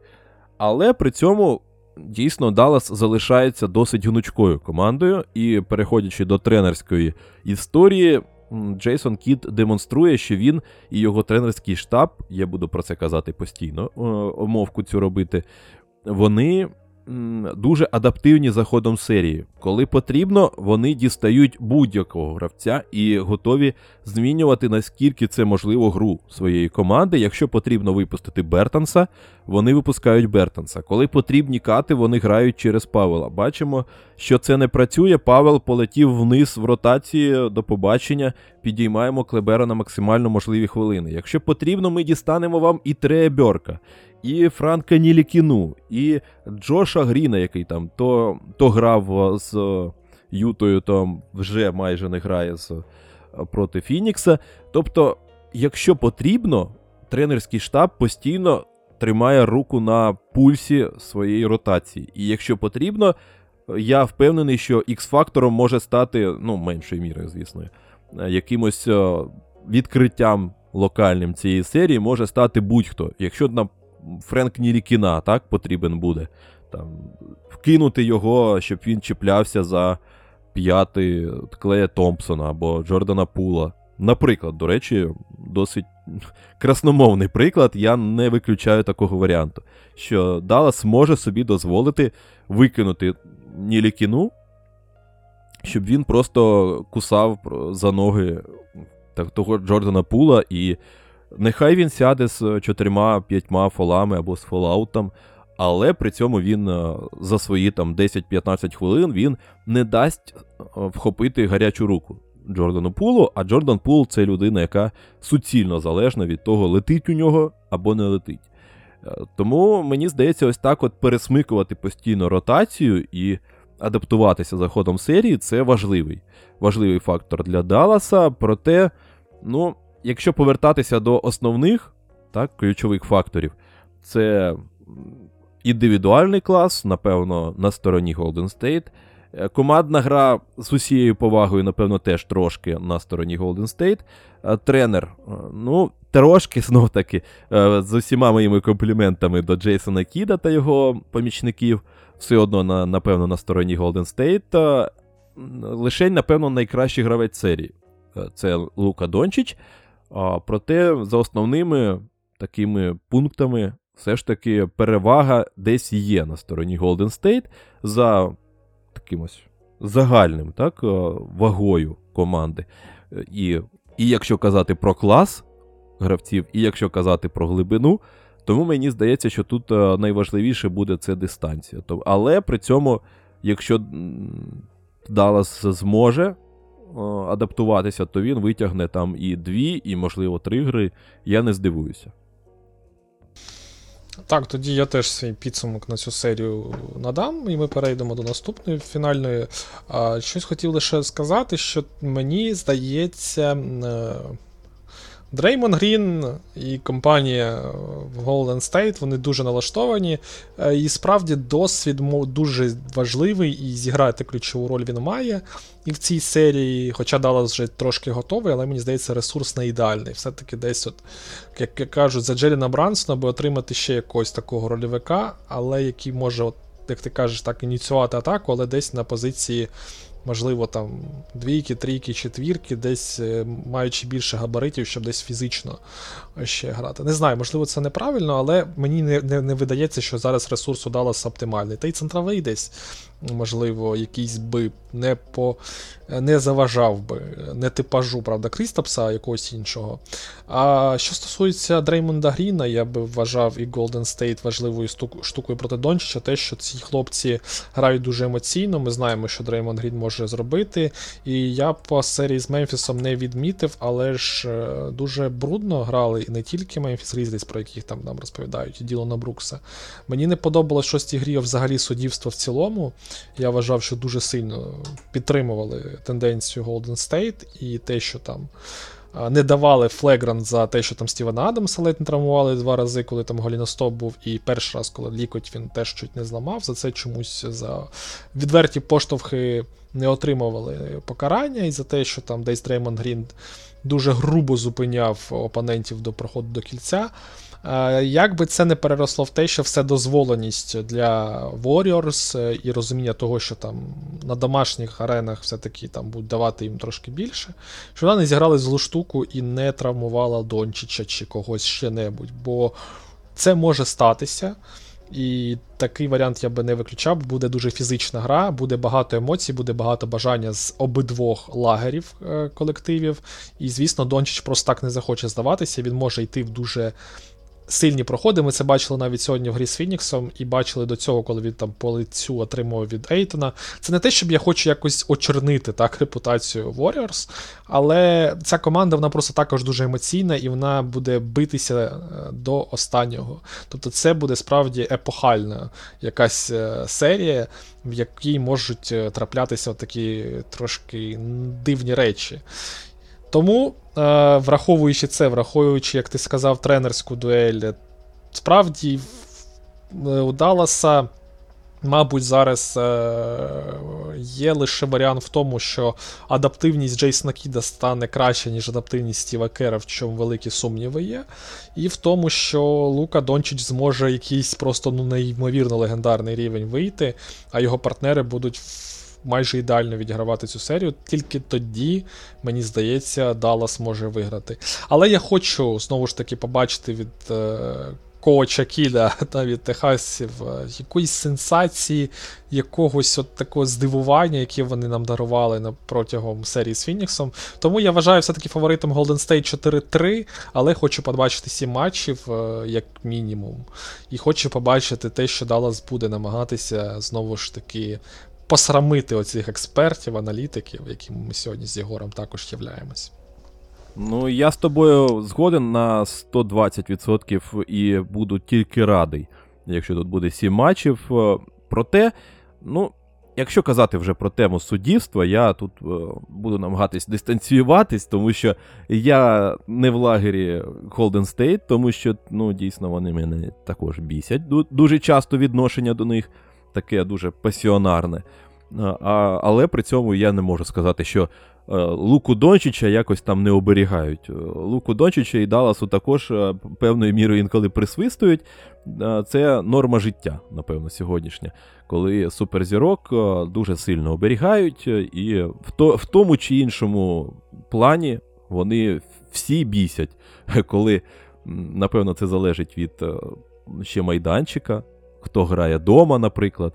Тому так чи інакше, кожен матч може завершуватися дискусіями про суддівство, кому присвиснули, кого підштовхнули, кому е, подули в спину е, в потрібний момент. Тому ну, це буде 100%, е, 100% питання в тому, в яких масштабах і наскільки сильно воно буде вас бісити, друзі. Е, Але ну, мені здається, що так, що ми вдвох будемо розраховувати на те, що бій тут буде 100%, 100% і вже на цій стадії важко давати якісь точні прогнози, там 4-3, 4-2. Мені здається, що так, воно, якщо вже там виводити десь, то йде на 4-2, але Даллас може щось там і зачепити десь, ну, як мені здається. А я думаю, що Антон е, погоджується зі мною, плюс-мінус. А ти згадав, як я казав про Фінікса, те, що він супер передбачувана сітка на заході, а от на вос... а на Да, сході да, щось да. непонятне. От, отож воно так непередбачувано і є. Та так воно і є. Ну, на, на щастя, насправді, на щастя, нейтральних уболівальників, якими ми зараз е, є. Ну, 50 на 50. Один не нейтральний, але його команда вже вилетіла. Е, тому, по-перше, класно вболівати за Детройт. Ти тут абсолютно нейтральний. Е, Тобі абсолютно фіолетово е, в контексті команди, за кого вболівати. Ну і можна так повертатися до сходу, до наших улюблених Celtics, до наших е, улюблених гід, які будуть намагатися один одного перетошнити, так, переригати. Обидві команди, які роблять основний упор на захист, на суперуніверсальність, так. А- в нападі вже, ну як воно, як карта ляже, так, що виколупаємо у суперника, що суперник дозволить, де знайдемо щось, те і буде. Тому мені, по-перше, цікаво, скільки матчів у нас вийде за о, 200 мінус тоталів, так, якщо виражатися, так, е, термінологією якихось каперів та ставочників. Тому, ну, а у тебе взагалі які очікування від цієї серії? Слухай, цікаво те, що в статистиці нарив, е, те, що в нас три з чотирьох команд, це, які вийшли до фіналу конференції, це все три, які більше всього кидають триочкових. Тобто той лотерейний баскетбол, який я завжди засуджую, якщо можна так казати. Хоча він не зовсім там лотерейний, але справді команди, які більше всього кидають, вони ось потрапили. Там просто справа в тому, що вони всі і Даллас, і Бостон, і Голден Стейт, в меншій мірі, звісно, Гесвет цього року, але вони від захисту перемагають, а не від того, що вони там викидують е, і перекидують суперника. А, ось. Але от такий факт, і якраз однією з цих команд не є Майамі, але вони при цьому в своєму протистоянні, коли вони грали з Філадельфією, а, а до цього вони з ким там грали. З ким? А, з Атлантою. Вони також перекидували по триочковим, тобто вони мали більше триочкових спроб. І виходить так, що з цієї логіки е, Бостон, котрий розкидується останніми матчами, вже Грент Вільямс натренував, я думаю, це триочкові відкриті. Ну, я сподіваюся. І команда Бостона вона вже потрапила в ті умови, коли ми ще минулого подкасту казали. Я багато розповідав про Джейсона Тейтума, про те, що ця серія має нам дати відповідь, хто такий там Тейтум, хто там такий Браун, і взагалі, що таке з собою представляє саме команда Бостона і Мелдок в важких умовах, коли проти них чемпіонський е, колектив. І ми побачили, що там в п'ятій грі вони випустили лідерство і потря- розконцентровані були, вони втратили концентрацію, важливий момент. І це їх також навчило на наступні матчі. Але ми побачили, наскільки може крутим бути Джейсон Тейтом. Ти сьогодні згадував про там тренерські так, моменти, що він. Ну, чудово грає, коли там тренерські вказівки отримує, але мені навіть здалося, що десь Джейсон Тейтум і ста, сам став краще розуміти. Можливо, саме наслідком так, цього стало те, що він більше до тренерів прислухається, якби. Але десь от в, в якихось моменті він е, намагається грати команду, намагається не м, нарушити цю от, е, командну хімію, рух м'яча і гру взагалі, е, щоб не лише самому там десь брати в кожній атаці китки. Десь він промахнувся, зрозумів, що там його серія гаряча перервалась. Ну окей, добре. Чи навпаки, десь він більше на ефективність китків, коли в нього є можливість там після заслону відразу триочково кинути з його точок. А, там це по центру, там під 45 в основному. Він це робить, і знову ж таки, це на початку атаки виходить, або вже в кінці, коли він є лише варіантом пріоритетним. Тому мені подобалось е, і подобається перед серією з Майами те, що Бостон е, розкривається як команда, як е, лідер в них працює. І те, що справді от триочкові це великий, величезний фактор, яким буде Бостон оперувати. І враховуючи, що Celtics перед регулярним, перед закінченням регулярним сезоном була краща захисна команда на рівні з Golden State, якщо брати конкретно відрізок останніх матчів і враховуючи плей-офф першого другого раунду, Бостон в захисті ну справді на краще. Тобто їх перезахищати дуже важко. Тобто брати модель гри просто. От ми беремо беремо гру модель Майамі та Бостона, то Бостон, звісно, переважає і за нападом. В них більш варіативні виконавці, навіть ті, хто не дуже добре і стабільно потрапляє, навіть ті, хто не дуже добре приймає рішення, вони все одно вже по цьому плей-офф е, показали навпаки, що вони прогресують. І навіть Джейлен Браун, котрого там були проблеми десь з рукою, зап'ястям, він там в шостій гри теж важливі. Е, спроби потрапляв, він там скільки 25 очок майже набрав, і він вмикався. Хорфорд теж нам все показував. Тобто команда не лише в захисті, там індивідуально кожен там чи командно може все проявити, але і в нападі, коли потрібно. Хорфорд, Браун, Тейтум. Uh, і там Грент Вільямс, Маркус Смарт, котрий там від матчу до матчу теж нестабільно, але з'являється. На бумазі статично, не відштовхуючись від е, кожного матчу, Бостон для мене є фаворитом. Але ж якщо ми беремо в увагу тренера Споелстру, який супер досвідчений, який дуже адаптивний, який навіть по серії з Філадельфії, коли щось не вдалося, він почав десь там Данкана Робінсона випускати на 5 хвилин, намагаючись знайти правильну ротацію. Повернув потім Вінсента і Струса замість Кайла Лаурі, котрий, хоч і вимушено пропускав, але він надавав більше хвилин цьому е, виконавці. Він повністю змінив захист і давав Джиммі Батлеру саме грати е, як помічника як рімпротектора і помічника проти захисту проти Ембіда. Е, тобто перебудова в гри в Майамі була дуже серйозна. Там давала можливість грати там і зонно, і персонально, і знову ж таки стримувати там головну зірку, не даючи можливості підбирань в нападі, не даючи можливість проходів Джеймсу Гардену, якого закривали і з боку, і рімпротектингом, той же Батлер. І тобто. Тут виникає момент Бостона перший, що їм потрібно буде зіткнутися з історією, коли рішення Айме Удоки по ходу матчів або від матчу до матчу в серіях будуть надважливими, бо е, все ж таки Ерік Споелстра як тренер мені виглядає набагато сильнішим, і він зможе знайти підхід певний. Хоча йому теж на це потрібен час. Е, перевагою ще для Бостона є те, що Бред Стівенс дуже непогано консультує, і він є великим тренером, не дивлячись на те, що там його не вдалося йому вийти у фінал навіть НБА, але він дуже сильно мені. Каже, здається, між матчами буде допомагати Аймі Удоці, і тому десь от е, щось може це вплинути на це тренерське протистояння. Цікаво те, що Джиммі Батлер в Майамі розкривається, і він виглядає як справжній лідер, і та людина, яка взагалі оце мертвий напад, хоч щось з ним робить.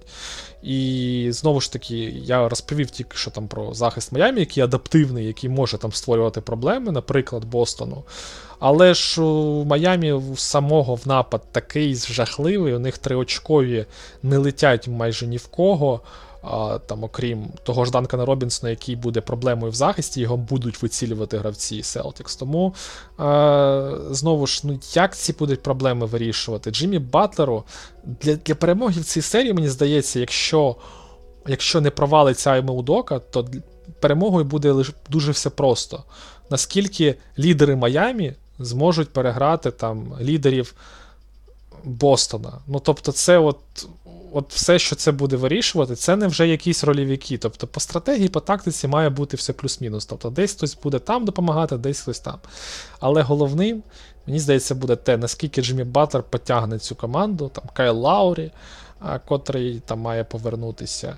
Бема Деба, який зараз ну, взагалі він не може сам собі створювати китки. Реально, це теж проблема. Це такий же Дандре Ейтон, тільки який, можливо, краще грає в захисті на периметрі, котрий може страхувати гарніше наверху. І котрий, ну не знаю, ну він трошки масивніше, напевно, ніж Ейтон, трошки агресивніше, але в цілому це те ж самий Деандре Ейтон, котрий не, не має опцій атаки, якщо там дати йому в пості пограти. Ну, він середній якийсь кидає, але то така рідкісна справа, і то теж там певні під це історії малюються, і при гарному захисті Адебаю не буде ефективно взагалі щось потрапляти. Тобто для мене вся історія заключається в тому, що це або провал одного з тренерів, ну, скоріше доки, бо Спелстра навряд чи там буде щось там. Йому прийдеться експериментувати, просто, бо в нього команда слабкіша в початковій позиції. А, а, Але знову ж таки, Майамі, щоб вигравати цю гру, окрім Спелстри, потрібно ще від Батлера там, і інших лідерів великий великий профіт, ефективність і таке інше.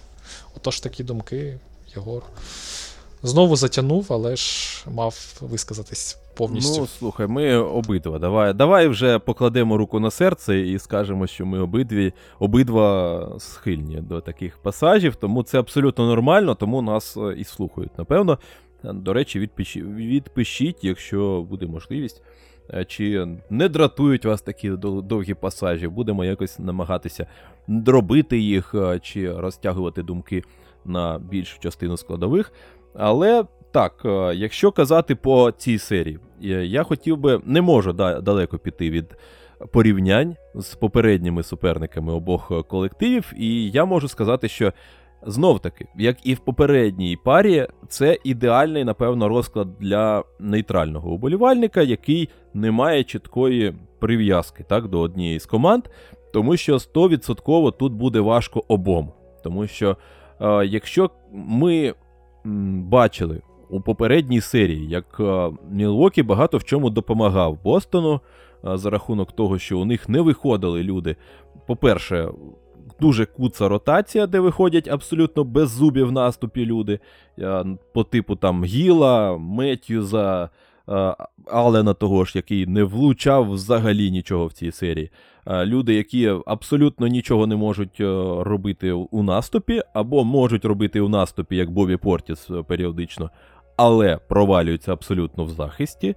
У Майамі таких проблем немає, тому що тут, е, ну так, дійсно є люди, які нестабільні, але це вже набагато цікавіше, ніж те, що було у Мілвокі. Тому що тут у вас вийдуть і Данкани Робінсони, і Штруси, або Струси, кому як е, зручніше, і Хіроу, і Оладіпо, і той, той же Піджей Такер отримує свої кітки з кутів улюблені. Це 100%. Е, тому це люди, які будуть навалювати. Е, подивимось, як це вже буде на. В реальності на паркеті, чи 20%, чи 45%, як у них е, дуже часто буває. Але це вже загроза набагато серйозніша, ніж Джордж Хілл і Веслі Меттюс в їх нинішньому стані. Так, не в 2010 році, а в 2022 ці діди. Це раз, це перший момент. Другий момент це захист. Так, дійсно, коли у вас є або Бобі Портіс, який взагалі або не встигає, або встигає, але не розуміє, що треба робити в захисті. Тобто абсолютно не відстрелює дупля в будь-якому форматі захисту, хоч там е, бліц, хоч дроп, хоч е, розмін, що ти йому не чеши, там взагалі біда. Або ж Брук Лопес, який просто дуже низько стоїть, і там дуже важко щось зробити. Або ж як в останньому матчі, коли вже перейшли на п'ятірку з Янісом, і багато в чому в попередніх матчах, коли просто Яніс підіймався, підіймали його, змушен, як, змушували його підійматися через Ела Хорфорда, заграючи Хорфорда, і витягали його з-під кільця і відкривали шлях до кільця. Е, гравцям своїм партнерам.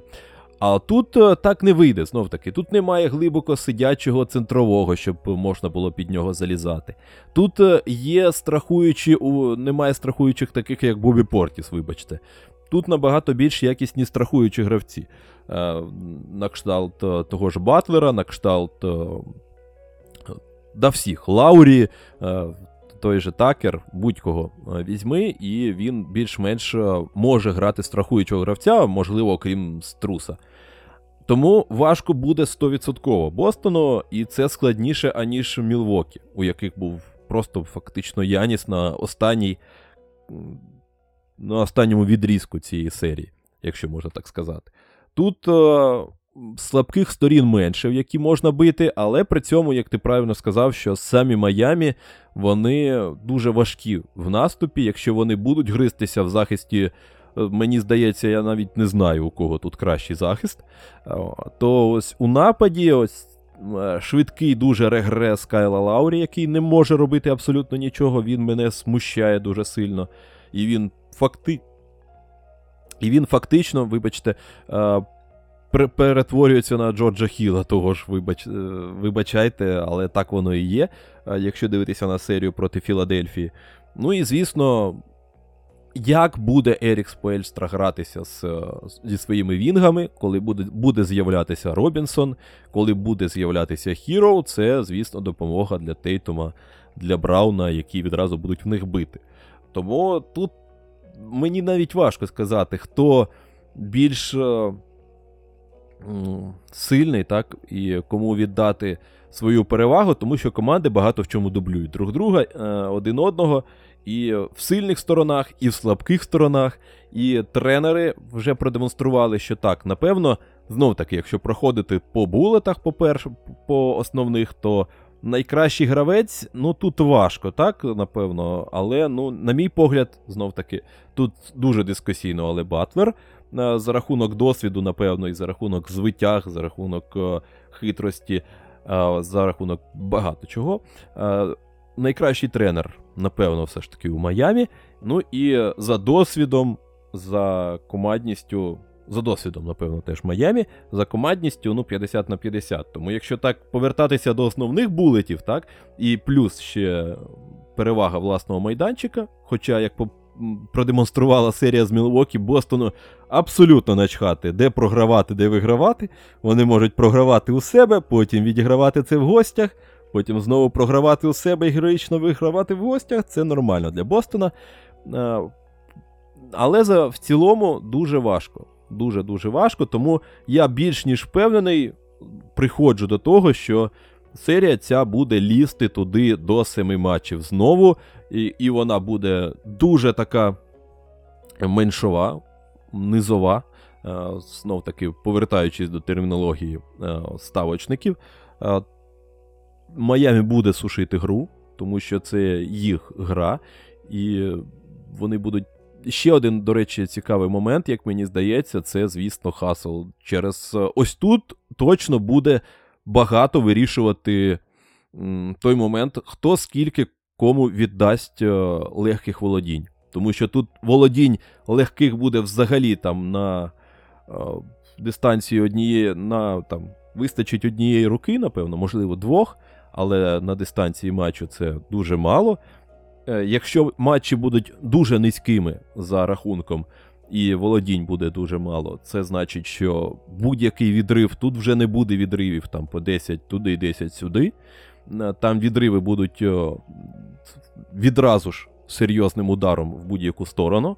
Е, Тому мені здається, що будь-який момент розконцентрації, де відразу ж підуть е, вгору акції Смарта, Батлера, е, всіх цих людей, які грають на лініях передач, які грають, які хаслять, які будуть вигравати, вигризати кожне володіння, вони, звісно, підуть відразу вгору і можуть стати ключовими. Тому що в грі 90 на 90, на 90 е, будь-яка така ось. Такий момент, так, він може стати вирішальним. Ось е, мені здається, що це чи не найголовніший, напевно, фактор в цій серії. Цікаво. А, я би ще хотів, знаєш, повернутися трошки історично. Ну як, не- нещодавно, два роки тому назад, в Баблі. Там, звісно, була своя історія, і я би не хотів дуже пов'язувати це, але все ж таки була зустріч в фіналі конференції також. Два роки тому назад рівно між речі, та Бостон Селтікс.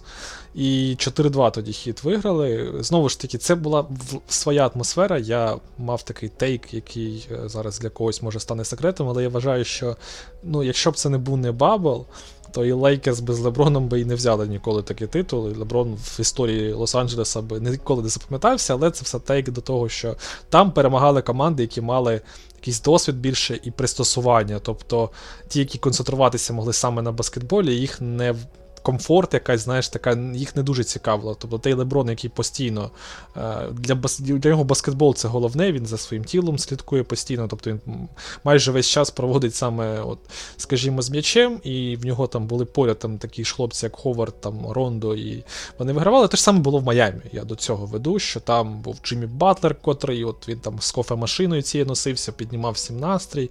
Ну і сам, звісно, там з Гораном Драгічем а, вони були супер досвідченіші. Джей Краудер, Ігудала там були. І, до речі, в тій серії Ігудала був кращим снайпером, в нього там 46 е, відсотків. Е, тому мені здається, все-таки так Майамі е, і Бостон прив'язувати не потрібно, тим паче, що у Бостона змінився тренер і вже там не Бред Стівенс, а Айме Удока стали досвідченішими Тейтум та Браун за цей час. І немає в команді, звісно, вже і Кемба Вокера, і Гордона Хейварда. Там вже ну. Не те, щоб хтось краще, але вирісли Роберт Вільямс, повернувся Ал Хорфорд. Тобто тут цікавіше склад е, з одного боку у Бостона, і з другого в Майамі вже не склад навпаки, він менш е, цікавий став. До того ж, в тій серії був головним фактором е, Данкан Робінсон, котрий просто ну, забивав неймовірно, і він нас саме вражав е, два там три останні роки своєю ефективністю триочкових, те, як його знаходять, те, як на нього не можуть е, захист змінюватися. Зараз все е, трошки по-іншому виглядає.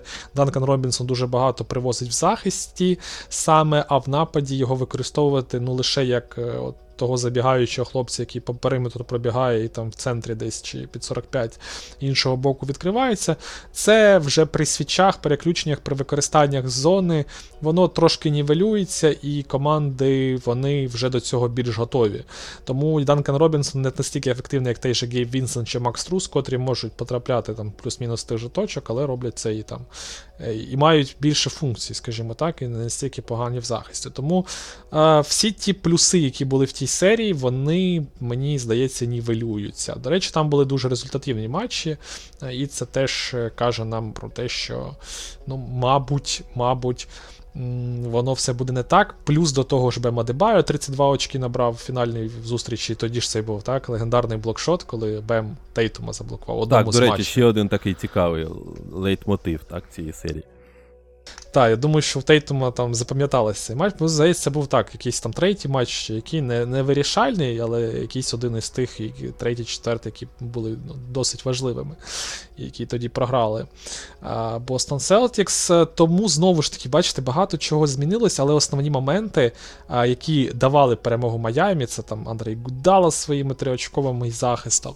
Це, звісно, оця там атмосфера і те, що були більш пристосованіші і на той момент більш досвідченішими. Там Драгіч, який ну, 20 очок набирав і 5 передач давав.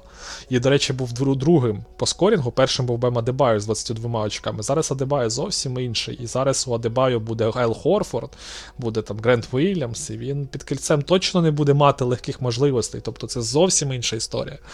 А Джиммі Батлер, ну так, він зараз лише Джиммі Батлер виглядає кращим прямо з цієї серії. Ну, можливо, Тайлер Хіро десь трошки поднабрав, хоча у Хіро цей плей-офф складується не дуже, в нього там щось е, типу 27-30% триочкових, ефективність просаджена. І враховуючи знову ж захист Бостона, їх досвідченість, те, що в них вже є контроль опцій на ці всі проблеми. Ну знову ж, якщо Айме Удока не обісреться з рішеннями, а Батлер не буде видавати свої там 60 очок, я не знаю, як я. Знаєш, Яніс не зміг з 40 там плюс 20. І, ну, зрозуміло, що там ефективність може була не супер заоблачна, і він, але він навіть триочкові ж потрапляв. І там по 2, там десь потрапляв. Ну, і штрафні, як він забивав по 10, по 12 там із 13-14 спроб, у нього там щось типу 65-70%. Яніс насправді видав дуже сильну серію. Але і Мілокі в чомусь схожі на Майамі, бо вони теж були без можливості shot-creatorів. У них там, ну, Джру Холідей був, ну там Яніс і там, ну, там ще там хтось, можливо, якісь, якась людина. У Майамі буде Тайлер Хіро, Джиммі Батлер. Ну, Кайл Лаурі він не брав на себе. І взагалі питання якраз знову ж таки до лідерів. Чи буде Кайл Лаурі брати на себе? Я думаю, що якщо ми до X-factorів перейдемо, саме не як. Я, я тобі хочу, щоб ти розповів, може, про якісь ще ключові моменти, чи може ти ще щось скажеш, так, по командним чи навіть індивідуальним факторам. Але я ось хочу відмітити саме те, що для Майамі X-фактором цієї серії має стати Кайл Лаурі і його гра.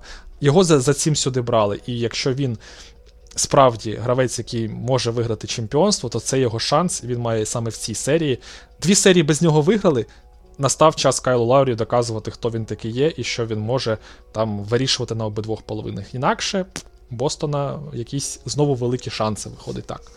Ну, я тут е, можу з тобою погодитись, тому що ну дійсно я критикував багато в чому Майамі рік тому за те, що вони дійсно підписали Кайла Лаурі, е, пов'язали себе дуже сильно з е, контрактними так, обов'язками з віковими гравцями, з Батлером, з Кайлом Лаурі, яким вже через е, кілька років у них контракти ще будуть ого-го, майже на всю платіжну відомість, але при цьому їм там буде сумарно вже під, під 100 років, під е, 70, вибачте. А там ще, якщо докинути е, якогось такера, то взагалі біда.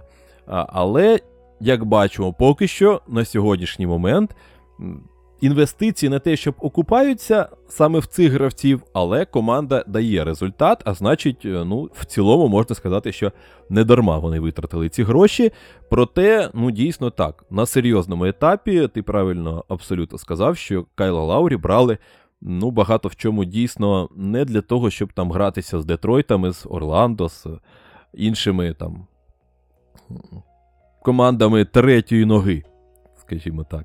Е, Його брали дійсно для того, щоб він давав свій імпакт в плей-офф, як це було в чемпіонський сезон Торонто, де він також там в регулярці ще там грався, вони там лот-менеджментом займалися з Каваєм, там гралися як тільки могли, а потім вже увімкнулися в плей-офф, коли було потрібно, і вони стали ключовими гравцями в чемпіонському поході.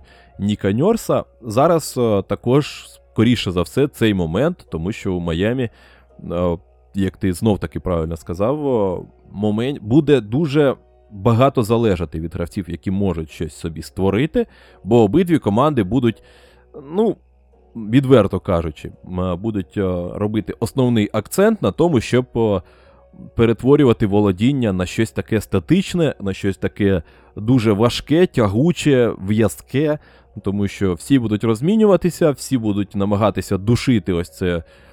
Не те, щоб е, рух м'яча, рух м'яча точно буде, я скажу це так, але це буде. Чи буде це гаряча картоплина, так, коли ти віддаєш е, кожному іншому передаєш право зробити щось ключове, і потім викидаєш на 20 там, четвертій хвилині е, секунді, вибачте, володіння. Чи буде це щось більш е, креативне, буде залежати, звісно, від гравців і якості і кількості, які можуть е, робити щось креативне. Тому Кайл Лаурі тут, звісно, важливий елемент. Джиммі Батлер також важливий. І ну, до цього, якщо буде все добре у Кайла Лаурі, то ну, мені здається, що Бостону буде важко, тому що креатив його, ну, чесно кажучи, викликає питання.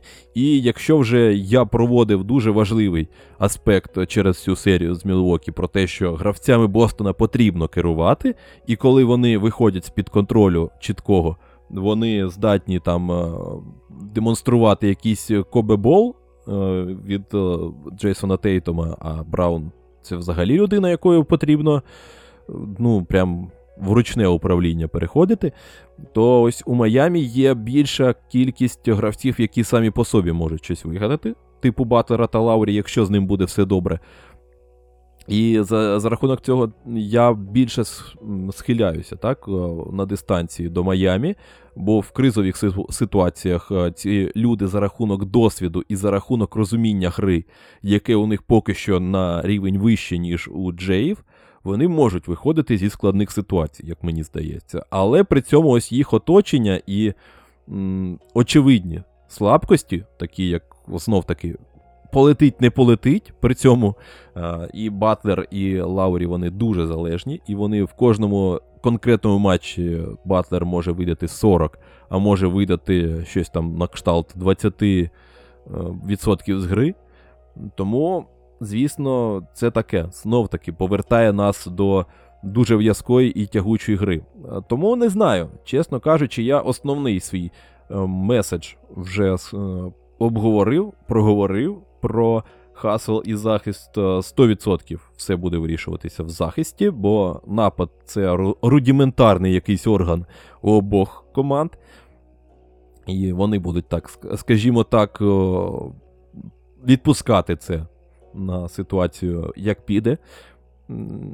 Не знаю, якось у нас так е, продовжується ця тенденція, що ти трошки більше віриш в Бостон, я трошки менше. Ну і нехай. Якщо буде все так, як в серії з е, Мілвокі, я знов таки буду готовий через е, скільки там пройде часу зібратися з тобою на прев'ю фіналу і знов таки зняти капелюха перед Айми Удокою та його гравцями і сказати, що ну окей, окей, хлопці, я не те, щоб в них не вірю, але ну трохи більше, знаєш, там 55 на 45 я схиляюся до Майамі за рахунок просто більшої, більшої кількості досвіду і хитрості, напевно, такої життєвої, якщо можна так сказати, у порівнянні з тим на тлі того, що їх сильні слабкі сторони більш-менш на схожому рівні. Так, ну що ж, тоді виходить, що ми з тобою проговорили основні моменти. Залишилось лише сказати наші з тобою якісь такі ефімерні, як ми вже говорили, прогнози, бо реально, на жаль, е, чи на радість, напевно, що ми не ну, важко вгадати вже тут на такому етапі. Та й це не так важливо. Як бачимо, гарно, коли ти щось е, на щось очікуєш, а виходить щось по-іншому, навіть коли ти там умовний аналітик, чи якийсь просто так.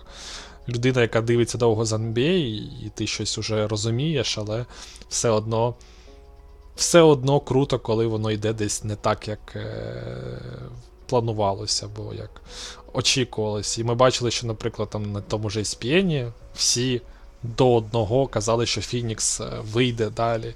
Ну І і ми з тобою це казали, бо зрозуміло було, що Фінікс ну, по грі, та яка була в регулярці.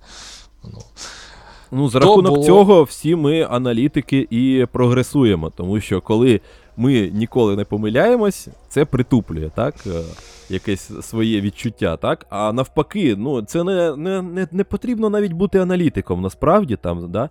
І я ніколи не позиціонував себе як там великий аналітик, але при цьому, ну, саме коли ти помиляєшся, ти шук... починаєш шукати, правильно? Ти починаєш запускаєш процес ось цього пізнання, так? Ти більше. Е, ну, Якщо ти правий, ти такий, ну окей, і пішов курити, так, піду поїм. А коли ти не правий, ти ось саме тоді починаєш щось робити, щось там дізнаватися нове, чому це так сталося, задавати питання. Тобто, саме ось е, момент, коли ти не правий, він набагато більш. Більше тобі дає, аніж е, момент, коли ти виявляєшся правим на 100%, наприклад. Так, як казали спортсмени, великі е, поразки тобі дають більше е, їжі для розмислення, аніж перемоги, бо перемоги вони тебе розслабляють. Але програвати багато теж неправильно, і, і саме так. Якщо вже переводити на цю лексику спортивної на нашу, то, звісно, Добре, коли ми помиляємося, коли це стається в якихось моментах, але погано, коли людина дуже багато щось каже, і воно потім не так. Але в нашому випадку з Єгором, ну я думаю, що ви самі розумієте, що коли ми щось кажемо, то воно має якесь раціональне зерно, але вже далі, як воно відбувається, то вже все залежить від команд, і звісно, ми не гадалки, а ми просто ось говоримо про баскетбол. Тому це здорово, тому це круто. Стосовно прогнозів, я думаю, що все-таки, якщо вже так прикидувати, залишусь на стороні Бостона насправді, і скажу, що ну, давай чому і тут не побачити сім матчів. Ти бачиш, що Бостон в сьомих матчах себе дуже класно відчуває. Е, це буде, звісно, гостєва гра, але чому би не взяти і не виграти в Майамі в сіми матчах? Буде тяжко, але як бачимо, Даллас зміг, чому й Бостону не змогти. Хоча, знаєш, якщо казати більш раціонально, то мені чомусь здається, десь що в Майамі Голден Стейт має бути фінал. Але от серце хоче Бостон Даллас. Ну, Тому якось так. Якось, е, чесно кажучи, у мене також е, схожі такі думки про те, що десь фінал повинен бути Майамі Голден Стейт. Але при цьому, ну і я дійсно схиляюся і на, ди... на дистанції цієї серії до Майамі. Ну, нехай буде також. Сім матчів я також дуже близький до думки, що так воно і буде. Е, проте, ну, трошки більше я схильний до команди Еріка Споельстри. Можливо, за рахунок того, що ну не буде більше Бостон вигравати е, таку кількість матчів на чужих майданчиках. Е, колись то воно повинно бути. Якщо це, звісно, буде не так, то взагалі, слухай, це буде похід е, грандіозний максимально. Просто уяви собі, якщо Бостон винесе ось, ось цю гідру, просто е, знищить так, е, гідру Брукліна, яка була там просто принижена на 100%. Потім переграти, винести поточних чемпіонів. І потім ще, знаєш, так, на закусочку першу команду регулярки туди викинути е, у сміття і заїхати в фінал NBA. Ну, сторілайн А, такий. а там програти, так, і буде Ну, це все дуже як вже вийде, так, знаєш. Але якщо так ось буде, то storyline до фіналу буде такий просто ідеальний, напевно, для. Ну, не знаю, екранізації не знаю, якщо там в фіналі буде 4-0. Але, ну, не знаю. Хочеться повболівати хоча б за цей storyline від е, Бостона. Але, ну, як об'єктивно, якщо я намагаюся прислухатися до своєї голови, трохи більше вірю в Майамі і думаю, що фінал буде саме Майамі проти Голден Стейт, але знов таки повертаємося до того, що ми будемо дуже раді, якщо. Я буду дуже радий, якщо помиляюся, тому що Антон за Бостон а, трошки більше. Знов таки буду дуже радий помилитися. Ну і ось так. Я тільки но сказав про те, що ми не зга...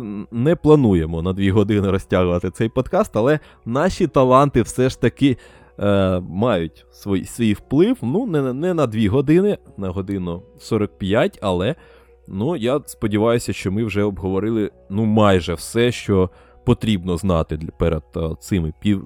фіналами, вибачте, вже не півфіналами, перед фіналами конференцій. Звісно, ми підготували певне підґрунтя до того, що буде відбуватися.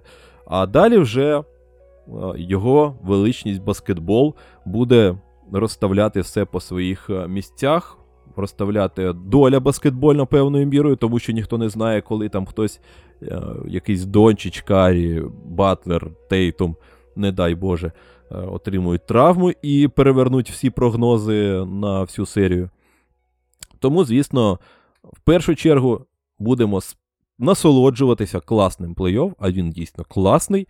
І будемо сподіватися, що фінали вони будуть в тому ж самому дусі, так як і весь плей-офф. Ну і залишається останнє, що нагадати про те, що, друзі, ми не забуваємо ні в якому разі про те, що спонсором будь-чого перегляду баскетболу, читання про баскетбол, слухання про баскетбол є у нашій країні, звісно, Збройні сили. У нас продовжується війна, і про це не потрібно забувати. І багато хто з кожним днем, я навіть скажу, все більше людей, які потребують вашої допомоги. Тому закликаю вже не перший раз не залишатися байдужими і цікавитися, де кому потрібна допомога. Я може навіть в опис, наприклад, закину давно вже, до речі, планував це, знаходив для тварин притулки, які постраждали сильно від бойових дій, там у когось проблеми там. Осколки прилетіли в, ко, в якусь собацюру, у когось кіт попав під обстріли, тому їм також потрібна допомога. Це лише просто мої, знаєте, такі моменти, які зачепили. Я трошки грошей їм попереводив, які залишилися ще можливість це зробити. Тому, звісно, думаю, що від моїх якихось там 200, 300, 400 гривень переживуть наші захисники ЗСУ, тим більше, що ленд-ліз скоро вже почне діяти. Тому я вирішив, що можу допомогти тим, про кого більше забувають. Тому, якщо вас також це цікавить, можете там я залишу посилання. Якщо, А в цілому, звісно, будь-хто, там переселенці, волонтери, там літні люди, будь-хто потребує допомоги, не залишайтеся осторонь. Ми повинні бути зараз максимально єдиними як країна, і тільки так ми переможемо не тільки на фронтах, де відбуваються постріли та взриви, вибухи, вибачте, а і абсолютно в усіх інших аспектах функціонування країни. Тому ось така історія. Е, залишається тепер вже тільки подякувати дійсно вам, що ви знайшли дві години свого часу, а може більше, може менше, на те, щоб послухати наші роздуми. Ну і Антон, звісно, тобі за те, що знов таки ми з тобою зібралися, і знову у нас вийшла приємна в першу чергу розмова, і завжди радий тебе чути. Дякую, Єгоре. Дякую всім, хто нас слухав, і повністю ще раз також е, приєднуюсь до, доєднуюсь до твоїх слів. Справді не залишаємось осторонь, єднаємось, і перемога буде за нами. Слава Україні! І до зустрічі на наступних подкастах. Амінь. Якщо чесно, і російський корабель знає, куди йти. І не тільки корабель.